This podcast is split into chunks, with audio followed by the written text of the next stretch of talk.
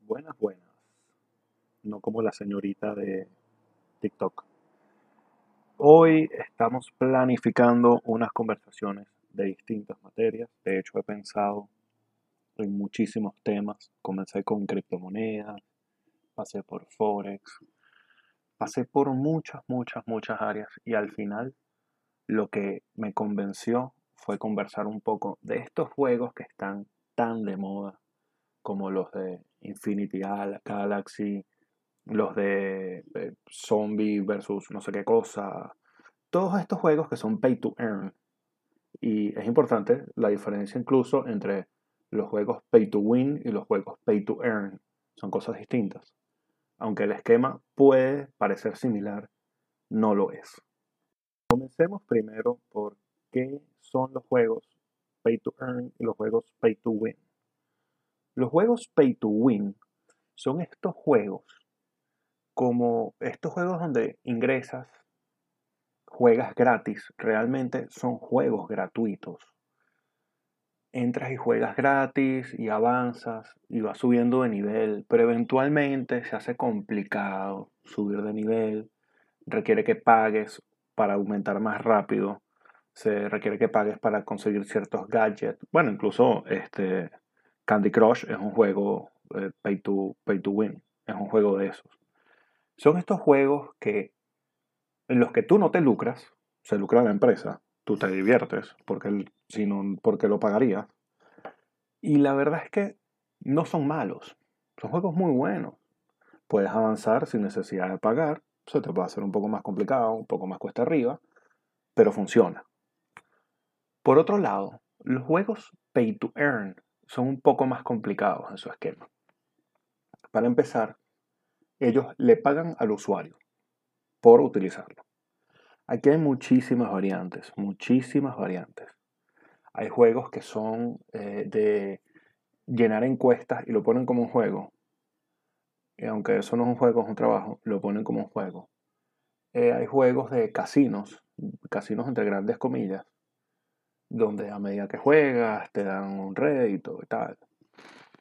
Están estos juegos que están muy de moda, como el Galaxy Infinity, si no me equivoco salió en el 2018. Acaba de salir uno ahorita, Plant vs. Undead o algo así. Eh, hay, hay, varios, hay varios de ese tipo de Play to Earn. Ahora bien, ¿Qué es lo que pasa? Estos juegos tienen una estructura muy particular. Tú comienzas a jugar, primero para ingresar al juego, debes pagar. ¿Pagar qué?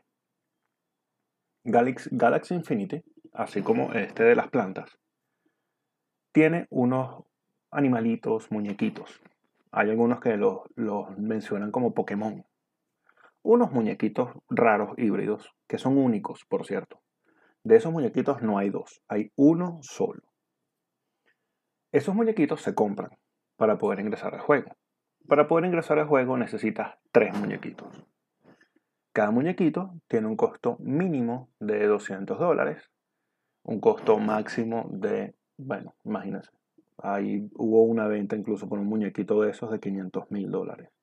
Ah, la verdad es que hay gente que quiere despilfarrar el dinero, pero sí.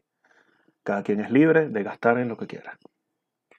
Ahora bien, estos juegos lo que hacen es que una vez que entras, tienes que primero entrar con Ethereum, tienes que tener Ethereum para poder comprar estos muñecos. Estos muñecos los compras a través de un token. Entonces ahora viene otro concepto distinto. ¿Qué es un token? Comparan el token a la criptomoneda. Yo no lo comparara son estructuras distintas, son manejos distintos, son instrumentos distintos. El token es una pieza de cambio que solo funciona en esa plataforma. Veámoslo de una forma muy, muy sencilla.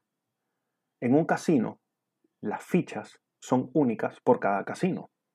Eso funciona así, aquí y en cualquier parte del mundo. Y cuando digo aquí, ni siquiera saben dónde estoy, así que imagínense que es en cualquier parte del mundo. Esas fichas son únicas por cada, por cada establecimiento. Eso se llama token. Esos tokens son únicos en cada uno de los establecimientos, en este caso de las aplicaciones. World of Warcraft, WoW, también conocido como WoW, fue el primero que yo conozco que implementó la figura del token dentro de un juego, que se puede capitalizar en dinero. Ahora bien, World of Warcraft tiene una estructura muy distinta. Para empezar, es un juego pago que se paga mensual. Esos tokens son emitidos por Blizzard. Después de Blizzard se los vende a uno o una persona que es que nos redistribuye. Tienen toda una estructura distinta que al final Blizzard se está capitalizando con esos tokens también. Ahora bien, volvamos a los juegos Galaxy Infinity, Plant vs. lo que quieran, los muertos, los vivos, lo que sea. El tema es, estos tokens que tú estás utilizando para comprar esos muñequitos, Pokémones o como sea que se llamen, uno cambia de Ethereum a, esa, a ese token para poder dentro de la tienda de la aplicación comprar estos muñequitos. Tienes que tener tres. No puedes jugar con menos de tres. Por otra parte, la entrada a estos juegos suele ser un poco costosa porque tienes que comprar tres, sin duda. Pero no puedes comprar tres de 200 dólares, porque esto es un juego de batalla. Es un juego de batalla tipo Final Fantasy en su momento, en el que juegan por turnos. Bueno, todavía se mantiene un poco el esquema. Juegan por turnos y tienes uno que es tanque, uno que está en el medio, que pega más rápido o más lento, uno que está más atrás, y tú los organizas como prefieras. De hecho, tienen una capacidad hasta de seis muñequitos por campo. Pero bueno, ojo, si me equivoco en algún número, en alguna cosa, pues mala suerte, se la calan, porque yo no pago por eso. Yo simplemente he buscado información y es lo que he visto. Ahora bien, el muñequito funciona de la siguiente manera. Compras los muñequitos que necesitas. Podemos poner un mínimo, si son de 200 dólares, son 600 dólares, pero hay que meter la comisión que cobra el y que broker. Hay que entender que eso no es un broker, porque un broker solo se ocupa de compras de acciones en el mercado de valores, de acciones, de posiciones en el mercado de valores, y un token no está en el mercado de valores. Si incluso la criptomoneda técnicamente no está en el mercado de valores. Los brokers de criptomonedas no existen. Cuando te hablan de brokers de criptomonedas, que Binance, que Coinbase, esos no son brokers realmente. Esos son grandes estructuras que tienen dentro de su plataforma muchas personas que compran y venden y ellos se ocupan de ubicar al comprador y al vendedor y ponerlos a disposición. Cuando hablamos de un broker en el mercado de valores, es una estructura completamente distinta, que no la voy a tratar aquí, pero hoy, pero más adelante la podemos tratar sin ningún problema. Ahora bien, uno va y compra sus tres muñequitos. Y entra a juego, el juego tiene dos modalidades. Una que avanzas por niveles, tiene tres, no dos, dos modalidades. Una que avanzas por niveles, vas avanzando por niveles, poquito a poco, cada nivel, eso te va dando unos punticos de esos de, los puntos, como sea que se llame la cripto esa, SLP, si no me equivoco. Y ese SLP se, se acumula hasta un monto total diario máximo posible. Ahora viene la otra forma de crear más de esos, más de esos tokens. Eso se pueden crear con la otra fórmula que es entrar y hacer batallas. Uno hace batallas y peleas contra otros muñequitos, otras personas que tienen sus muñequitos colocados para pelear. Peleas con ellos, ganas, si ganas, ganas tokens, si pierdes, creo que no pasa nada. La verdad es que ahí no estoy muy claro, pero tampoco me voy mala vida. No, no, no, gana, no, no pierdes nada, simplemente ganas. Y bueno, más adelante, eventualmente podrás cambiar eso por Ethereum de nuevo. No se cambia por dólares, se cambia por Ethereum. Se cambia por Ethereum a través de el sistema que ellos implementan de billetera digital que cobra una comisión. Como hemos hablado, son 600 dólares más las comisiones. Las comisiones, más o menos, por lo que he visto, pueden ser 40, 50 dólares por cada una de las transacciones. Entonces ya no son 600, son 750 de entrada. Y eso va a dar un rédito. Ese rédito es hasta relativo. Porque ¿cómo funciona ese rédito? Ese rédito es, depende de lo que juegues, de qué tanto juegas, qué tan bien juegas, qué tan buenos sean tus muñequitos. Por otro lado tiene otra figura, que es la figura de el apareamiento. Y de hecho se llama así, ellos se aparean. Ellos se monta uno sobre otro y le hace el trabajo y sale otro muñequito. Ese otro muñequito es un huevo que se cultiva, son un par de días, unos días, y sale el resultado que es un muñequito nuevo. Por eso los muñequitos que tienen, los Pokémon, o como sea que se quieran llamar, no, solo hay uno de cada tipo. De cada tipo no, solo hay uno, cada uno es único. Ellos tienen unas tarjetas que son los poderes que tiene cada uno. Eso todo es random y son únicos. Si hay categorías, defensa, eh, vuelo, que creo que son los rápidos, eh, ataque, que pegarán más duro, no sé, ahí podemos sacar miles de conclusiones y, cosas. El punto es que tú estos muñequitos los puedes aparear hasta nueve veces. Cada vez que tú apareas los muñequitos y te va a salir uno nuevo, ese nuevo lo puedes utilizar o lo puedes vender. Ya se sabe que cuesta mínimo 200 dólares. Eso varía de muchas cosas el precio del muñequito. Al final es un precio de mercado dentro del juego. Entonces, ¿qué es lo que lo hace más o menos valioso? Todo es relativo. Entonces, el apareamiento se puede hacer hasta nueve veces. Cada vez que haces apareamiento, debes pagar con SLP el apareamiento. Entonces ya por ahí tienes un ingreso menor, pero en realidad es como una inversión, si hablamos de eso entre comillas, grandes comillas. Todo es entre grandes comillas y al final digo por qué es grandes comillas y no medianas comillas o comillas. Viene el tema de que el apareamiento son nueve veces, pero cada vez que apareas te sale más caro y el muñeco pierde valor a la hora de venderlo. No la cría, los muñecos que estás apareando. Eso es clave. Cada vez que tú apareas, te salen más caros y solo lo puedes hacer nueve veces. Además, pierden valor.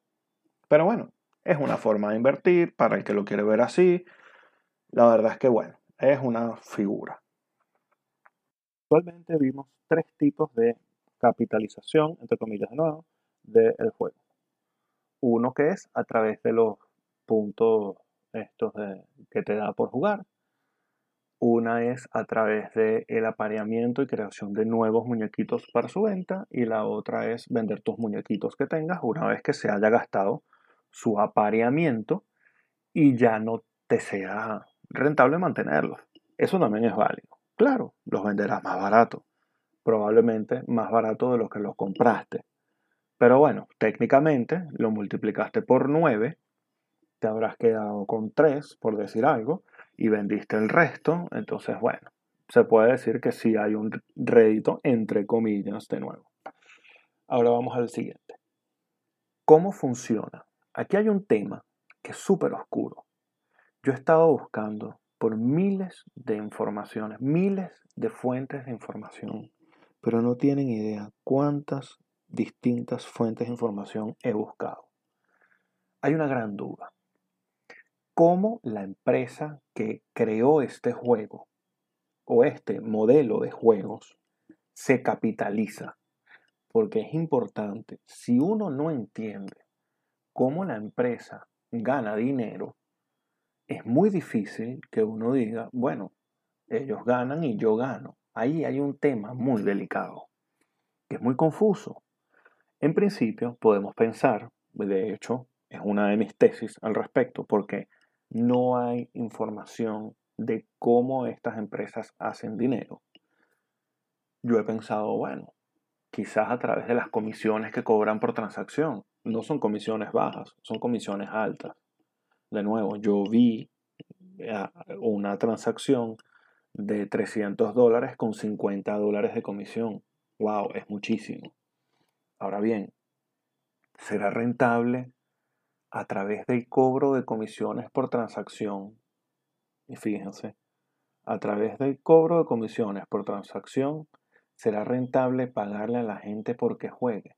Es decir, si yo cobro una comisión de un X por ciento y le pago a una persona una comisión de un Y por ciento por jugar y tantos Y me equivalen a un X, entonces ¿cuánto necesito de ingresos para que me sea rentable pagarle a la gente y tener yo ingresos? Es algo bastante confuso. Yo insisto, no lo entiendo. Pero es una posibilidad. Yo la verdad es que no creo que haciendo esa fórmula te dé a tener unos suficientes ingresos como para mantener una plataforma, pagar desarrolladores, estar haciendo actualizaciones constantes, que son necesarias además, tener los servidores suficientes para aceptar la cantidad de gente que necesitas o que tienes. Eso está abierto al público, cualquiera lo puede comprar. Entonces, estamos hablando de que necesitas un servidor grande, necesitas espacio en la nube, entonces al final yo no, porque el juego no, no es que se descargue en el teléfono, se juega directo en la computadora y, se juega en la nube. Entonces necesitas mucho espacio en la nube. Así, cuando uno calcula los costos operativos que lleva a mantener una aplicación de ese tipo versus los ingresos y gastos que se tienen en cuanto al pago de comisiones y la recepción de comisiones, ¿de verdad será rentable? ¿Será que esas comisiones que, están generando a través de cada transacción es una comisión que aumenta y no está eh, escrita en piedra de cuánto es el porcentaje de comisión que van a cobrar? Y esa comisión la cambian a medida que avanza la cantidad de gastos que genera el juego, poniendo que el pago de comisiones al usuario es un gasto para ellos, ¿no? Poniéndose en los zapatos de los desarrolladores, de los dueños de la aplicación esos, esos comisiones que ellos pagan, eso es un gasto. ¿Cómo, cómo lo sopesan? Hay otra tesis que me comenta un muy buen amigo o colega mío, José Barreto. Por cierto, pásense por su podcast Vivir del Trading, muy bueno. Eh, él me comenta que eso debe ser inversiones, hedge funds o eh, private equities, que financian ese tipo de, de desarrollo. Estamos hablando de, de financian esos desarrollos para quemar dinero. Es válido, se entiende perfectamente. Y que eso es para, puede ser una prueba social, un tipo de experimento que están haciendo para ver cómo la gente reacciona a ese tipo de estímulos. Puede ser mucho tipo de cosas, ¿ok? Ahora bien, eh, de, de, ser eso, de ser que los fondos están financiando este tipo de estructuras para hacer algún experimento, lo que sea, hay que estar pendientes de que los fondos no queman dinero cuando hay momentos de crisis. En un próximo episodio yo voy a hablar un poco de qué se espera en el mercado de valores a, bueno, corto plazo, porque si estipulamos corto plazo de que va a ser en menos de un año, es corto plazo, quizás seis meses, que viene una, un cisne negro. De hecho, en el, en el podcast de, de mi colega que les acabo de mencionar, Vivir del Trading, acaba de publicar un programa del Cisne Negro que está muy bueno. Pásense por allá, que vale la pena. Y eh, la verdad es que es muy delicado invertir ahorita en ese tipo de estructuras. Es delicado porque no se entiende cómo los diseñadores y programadores del juego están recibiendo ingresos. Eso es muy delicado. Al final, eh, ellos tienen algún tipo de, de gráfico en, estas páginas, Binance eh, y estas de criptomonedas, tienen algún tipo de gráfico que, que dice el valor del token. De nuevo, este valor del token es muy relativo porque el valor del token no lo define el mercado, lo define la empresa. Recuerden que eso es como cuando uno va al casino y te dan las fichas. Las fichas tú no decides cuánto vale, ni la oferta ni la demanda decide cuánto vale. La ficha vale lo que dice que vale el casino. Y eso es y punto. No es que, ay, ahora mi ficha azul ahora no vale 50 dólares, sino vale 100. hay muchas cosas en las que no son comparables las fichas de los tokens. De nuevo, los tokens, el valor es mentira que lo pone el mercado. Eso no es un tema de, de mercado porque ven acá. Si yo lo que hago es comprar token nada más para comprar muñequitos y yo vendo token para lucrarme, entonces la oferta y la demanda es como rara ahí para poder determinar un precio en el mercado, ¿no? Entonces, ¿quién determina el precio del token? Deben tener algún algoritmo que ellos coloquen, que ellos definan, para que el token esté en 0,00 algo, porque en eso está, está bajísimo. Ahora bien, eso se pasa a Ethereum, a criptomonedas, algo que de nuevo no está regulado, tiene todas unas cosas raras atrás y que de eso hablaremos más adelante en otro programa, que no es que estoy en contra, quiero aclarar de una vez, no estoy en contra de las criptomonedas, simplemente tienen una figura muy delicada. Entonces, si estás pensando jugar el jueguito, invertir en alguien como hacen muchos, comprar las muñequitos para que alguien más te lo juegue, esperar a tener la ganancia y vivir con él la ganancia de eso. Bueno, si tienes ganas de hacer negocios oscuros, raros, que no se entienden de dónde salieron y por qué se hicieron, adelante. No digo que te vaya mal, les puede ir excelentemente bien, les puede ir excelentemente mal, pero si ustedes quieren entrar en un negocio que no se entiende cómo funciona, de dónde salió y a dónde va, bienvenidos. Están en el mundo adecuado. Eso es justo lo que tienen que hacer. Si quieres aprender a invertir en otras cosas, aprender a, de verdad invertir dinero en algo útil, funcional y sin comillas, comillas simples, comillas grandes, comillas medias, eh, bienvenido a mi podcast. Deseo tener un feliz día, noche, mañana, tarde, como sea que sea. Y nos veremos en una próxima producción. Hasta luego.